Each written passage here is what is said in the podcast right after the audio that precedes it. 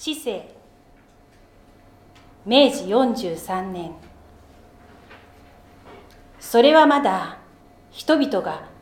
愚かという尊い徳を持っていて世の中が今のように激しくきしみ合わない自分であった。殿様や若旦の若旦那ののどかな顔が曇らぬように御殿女中や花魁の笑いの種が尽きぬようにと饒舌を売るお茶坊主だの宝冠だのという職業が立派に存在していけたほど世間がのんびりしていた自分であった。女貞九郎女地雷や女鳴神。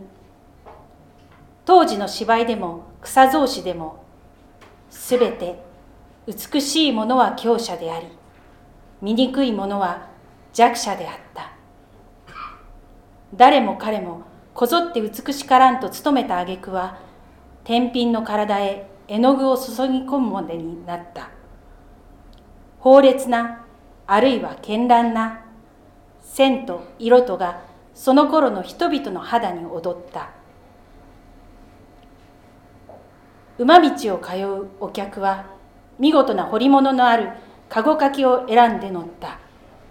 吉原辰巳の女も美しい彫り物の男に惚れた。幕と飛びの者はもとより町人から稀には侍なども入れ墨をした。時々両国で催される死生会では参会者おのおのの肌をたたいて互いに奇抜な衣装を誇り合い表し合った。清吉という若い彫り物師の腕利きがあった。浅草のチャリ文松島町の八平金婚次郎などにも劣らぬ名手であるともてはやされて何十人の人の肌は彼の絵筆のもとにぬめじとなって広げられた。死生界で好評を博す彫り物の多くは彼の手になったものであった。だるま金はぼかし彫りが得意と言われ唐草権太は絞りの名手と称えられ清吉はまた奇形な構図と妖艶な銭湯で名を知られた。元豊国国定の封を慕って浮世絵師の都政をしていただけに彫物師に堕落してからの清吉にもさすが絵描きらしい良心と栄冠とが残っていた。彼の心を引きつけるほどの皮膚と骨組みとを持つ人でなければ彼の彫り物をあがなうわけにはいかなかった。たまたま書いてもらえるとしても一切の構図と費用とを彼の望むがままにしてその上耐え難い針先の苦痛を一月も二月もこらえねばならなかった。この若い彫物師の心には人知らぬ快楽と祝願とが潜んでいた。彼が人々の肌を針で突き刺す時真紅に血を含んで膨れ上がる肉のうずきに耐えかねて大抵の男は苦しきうめき声を発したがそのうめき声が激しければ激しいほど彼は不思議に言い難き愉快を感じるのであった。彫り物のうちでもことに痛いと言われる絞りぼかし彫り。それを用いることを彼はことさら喜んだ。一日平均5600本の針に刺されて色上げを良くするため湯へ使って出てくる人は皆半死半生の体で清吉の足元に打ち倒れたまましばらくは身動きさえもできなかった。その無残な姿をいつも清吉は冷ややかに眺めて「さぞお痛みでがしょうな」と言いながら心よさそうに笑っている。育児のない男などがまるで血しごの苦しみのように口をゆがめ歯を食いしばりひいひいと悲鳴を上げたことがあると彼は「お前さんも江戸っ子だ辛抱しなさい」この清吉の針はとびきりに痛えのだから。こう言って涙に潤む男の顔を横目で見ながら構わず掘っていった。また我慢強い者がぐっと肝を据えて眉一つしかめずこらえていると「ふむお前さんは見かけによらねえ突っ張り者だ。だが見なさい。今にそろそろうずき出してどうにもこうにもたまらないようになろうから」と白い歯を見せて笑った。彼の年来の宿願は好奇ある美女の肌を得てそれへ己の魂を掘り込むことであった。その女の素質と要望とについてはいろいろの注文があった。ただに美しい顔美しい肌とのみでは彼はなかなか満足することができなかった。江戸中の色町に名を響かせた女という女を調べても彼の気分にかなった味わいと調子とは容易に見つからなかった。まだ見ぬ人の姿形を心に描いて3年4年は虚しく憧れながらも彼はなおその願いを捨てずにいた。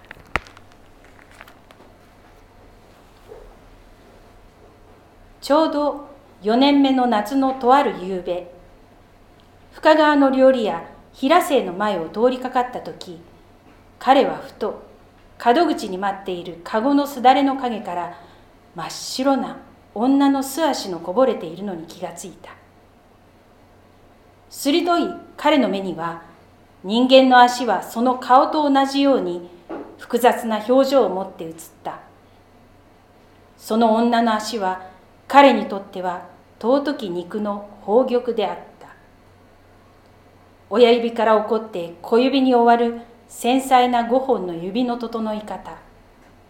江ノ島の海辺で取れる薄紅色の貝にも劣らぬ爪の色合い。玉のようなきびすの丸み。清烈な岩間の水が絶えず足元を洗うかと疑われる皮膚の潤沢。この足こそはやがて男の生き地に越え太り男のむくろを踏みつける足であった。この足を持つ女こそは彼が長年尋ねあぐんだ女の中の女であろうと思われた。清吉は踊り立つ胸を押さえてその人の顔が見たさに籠の後を追いかけたが二三丁行くともうその影は見えなかった。清吉の憧れ心地が激しき恋に変わってその年も暮れ5年目の春も半ば追い込んだある日の朝であった。彼は深川佐賀町の宮居で房用紙を加えながら錆びたけの濡れ縁におもとの鉢を眺めていると庭の裏木戸を大人う気配がして袖垣の陰からついぞ見慣れぬ小娘が入ってきた。それは清吉がなじみの辰巳の羽織からよこされた使いのものであった。姉さんからこの羽織を親方へお手渡しして何か裏地へ絵模様を描いてくださるようにお頼み申せって」と娘は右近の風呂敷をほどいて中から岩井戸尺の似顔絵の多頭に包まれた女羽織と一通の手紙とを取り出した。その手紙には羽織のことをくれぐれも頼んだ末に使いの娘は近々に私の妹分としてお座敷へ出るはずゆえ私のことも忘れずにこの子も引き立ててやってくださいとしたためてあった。どうも見覚えのない顔だと思ったがそれじゃお前はこの頃こっちへ来なすったのか。こう言って清吉はしげしげと娘の姿を見守った。年頃はようよう16か7かと思われたがその娘の顔は不思議にも長い月日を色里に暮らして幾十人の男の魂をもてあそんだ豊島のようにものすごく整っていた。それは国中の罪と宝との流れ込む都の中で何十年の昔から生き変わり死に変わった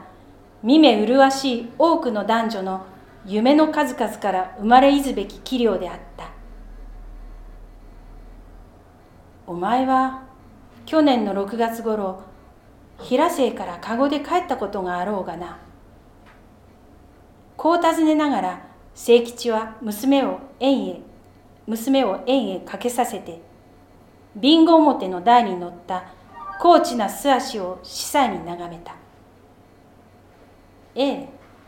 あの自分ならまだお父さんが生きていたから平瀬へもたびたび参りましたのさ。と娘は奇妙な質問に笑って答えた。ちょうどこれで足掛け五年、俺はお前を待っていた。顔を見るのは初めてだが、お前の足には覚えがある。お前に見せてやりたいものがあるから上がってゆっくり遊んでいくがいい。と清吉は糸間を告げて帰ろうとする娘の手を取って大川の水に臨む二階座敷へ案内した後巻物を2本取り出してまずその一つを娘の前に繰り広げた。それは古の暴君中央の張飛抜旗を描いた絵であった。瑠璃サンゴを散りばめた金管の重さにえ絶えぬなよやかな体をぐったり高乱に持たれて羅領のモスを膝端の中段に翻し右手に大敗を傾けながら今しも庭先に形せられんとする生贄の男を眺めている妃の風情といい。鉄の鎖で獅子を道中へ結いつけられ最後の運命を待ち構えつつ妃の前に頭をうなだれ目を閉じた男の顔色といい。ものすごいまでに巧みに描かれていた。娘はしばらくこの奇怪な絵の表を見入っていたが知らず知らずその瞳は輝きその唇は震えた。怪しくもその顔はだんだんと妃の顔に似通ってきた。娘はそこに隠れたる誠の己を見いだした。この絵にはお前の心が映っているぞ。こう言って清吉は心よげに笑いながら娘の顔を覗き込んだ。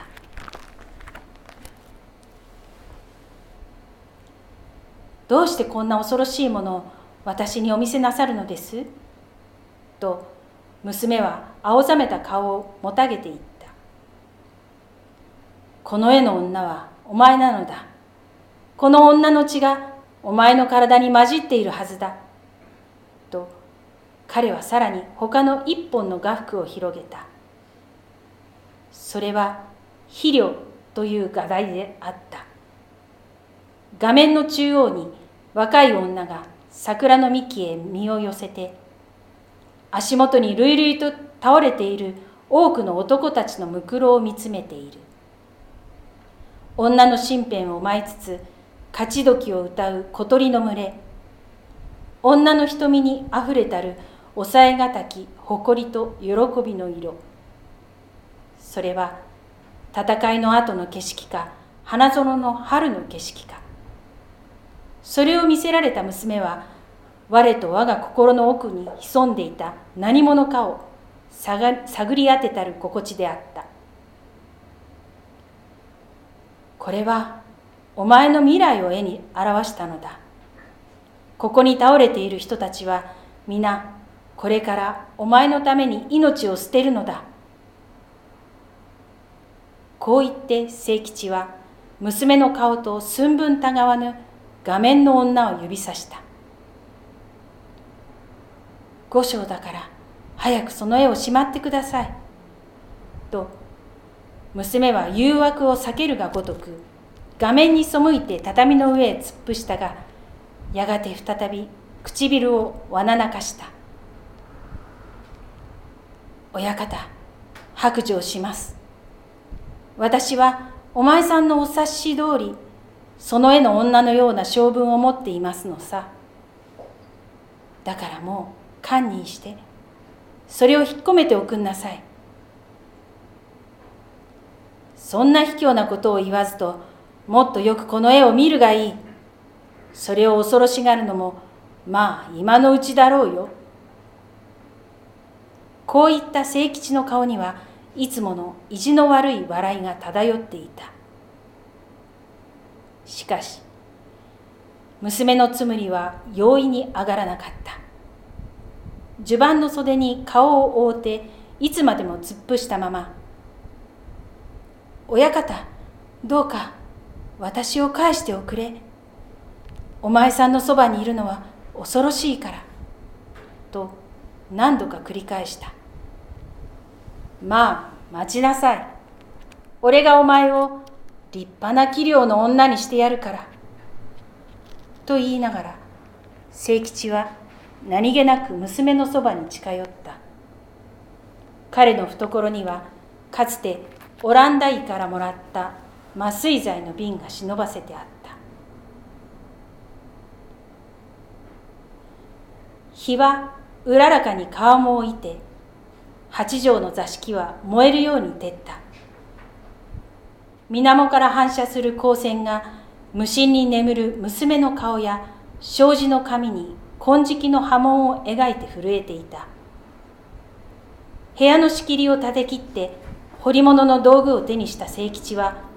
しばらくはただうっとりとして座っているばかりであった。彼は今初めて女の妙想をしみじみ味わうことができた。その動かぬ顔に相対して10年100年この一室に正座するともなお悪ことを知るまいと思われた。古のメンフィスの民が荘厳なるエジプトの大地をピラミッドとスフィンクスとで飾ったように清吉は正常な人間の皮膚を自分の恋で彩ろうとするのであった。やがて彼は左手の小指と七し指と親指の間に挟んだ絵筆の方を娘の背に寝かせその上から右手で針を刺していった。若い彫り物師の心は墨汁の中に溶けて皮膚ににじんだ。焼酎に混ぜて彫り込む琉球酒の一滴一滴は彼の命の滴りであった。彼はそこに我が魂の色を見た。いつしか昼も過ぎてのどかな春の日はようやく暮れかかったが清吉の手は少しも休まず女の眠りも破れなかった。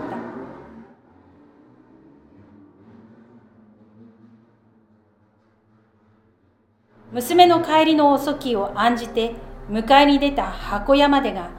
「あの子ならもうとうに帰っていきましたよ」と言われて追い返された。月が対岸の都州屋敷の上にかかって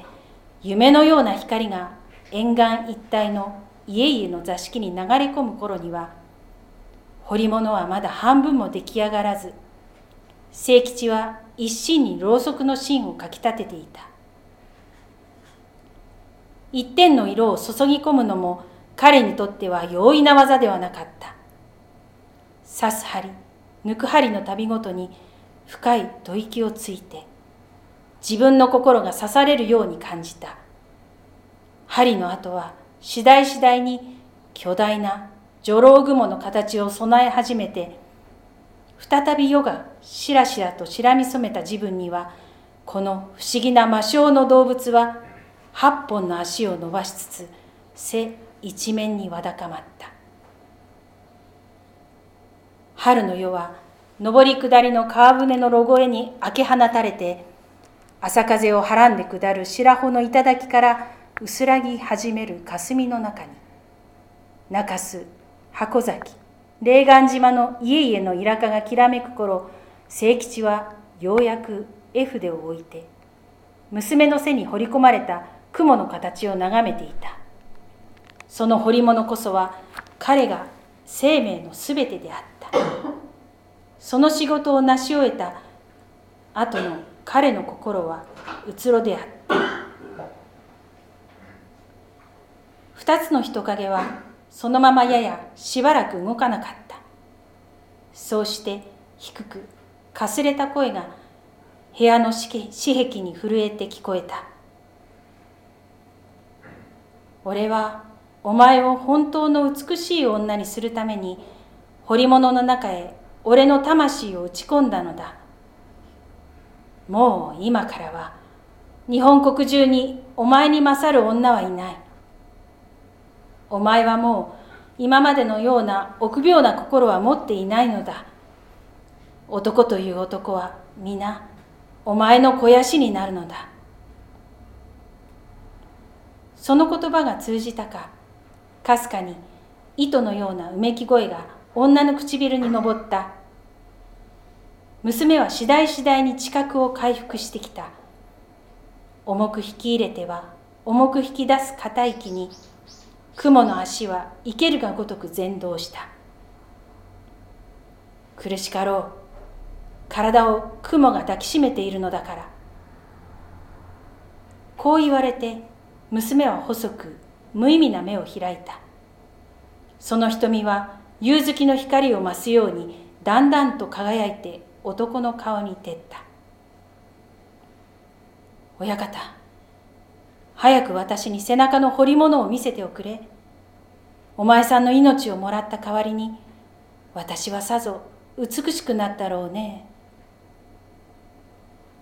娘の言葉は夢のようであったがしかしその調子にはどこか鋭い力がこもっていた。まあこれから湯殿屋行って色上げをするのだ。苦しかろうがちっと我慢をしな。と清吉は耳元へ口を寄せていたわるようにささやいた。美しくさえなるのならどんなにでも辛抱してみせましょうよ。と娘は身内の痛みを抑えて強いて微笑んだ。ああ湯がしみて苦しいこと。親方五章だから私を売っちゃって二階へ行って待っていておくれ。私はこんな惨めなざまを男に見られるのが悔しいから。娘は湯上がりの体を拭いもあえずいたわる清吉の手を突きのけて激しい苦痛に流しの板の前へ身を投げたままうなされるごとくにうめいた。気違いじみた髪が悩ましいその方へ乱れた。女の背後には兄弟が立てかけてあった。真っ白な足の裏が二つその表へ移っていた。昨日とは打って変わった女の態度に清吉は一方ならず驚いたが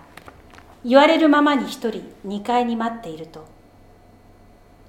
およそ半時ばかり経って女は洗い髪を両肩へ滑らせ身じまいを整えて上がってきた。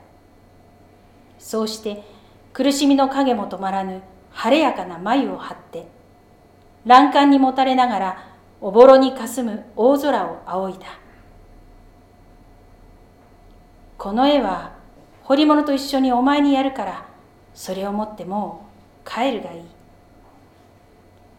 こう言って清吉は巻物を女の前に差し置いた。親方私はもう今までのような臆病な心をさらりと捨ててしまいました。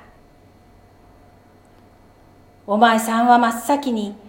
私の肥やしになったんだね。と女は剣のような瞳を輝かした。その耳には外貨の声が響いていた。帰る前にもう一遍。その彫り物を見せてくれ。清吉はこう言った。女は黙ってうなずいて肌を抜いた。檻から朝日が彫り物の表に刺して女の背中は散乱とした。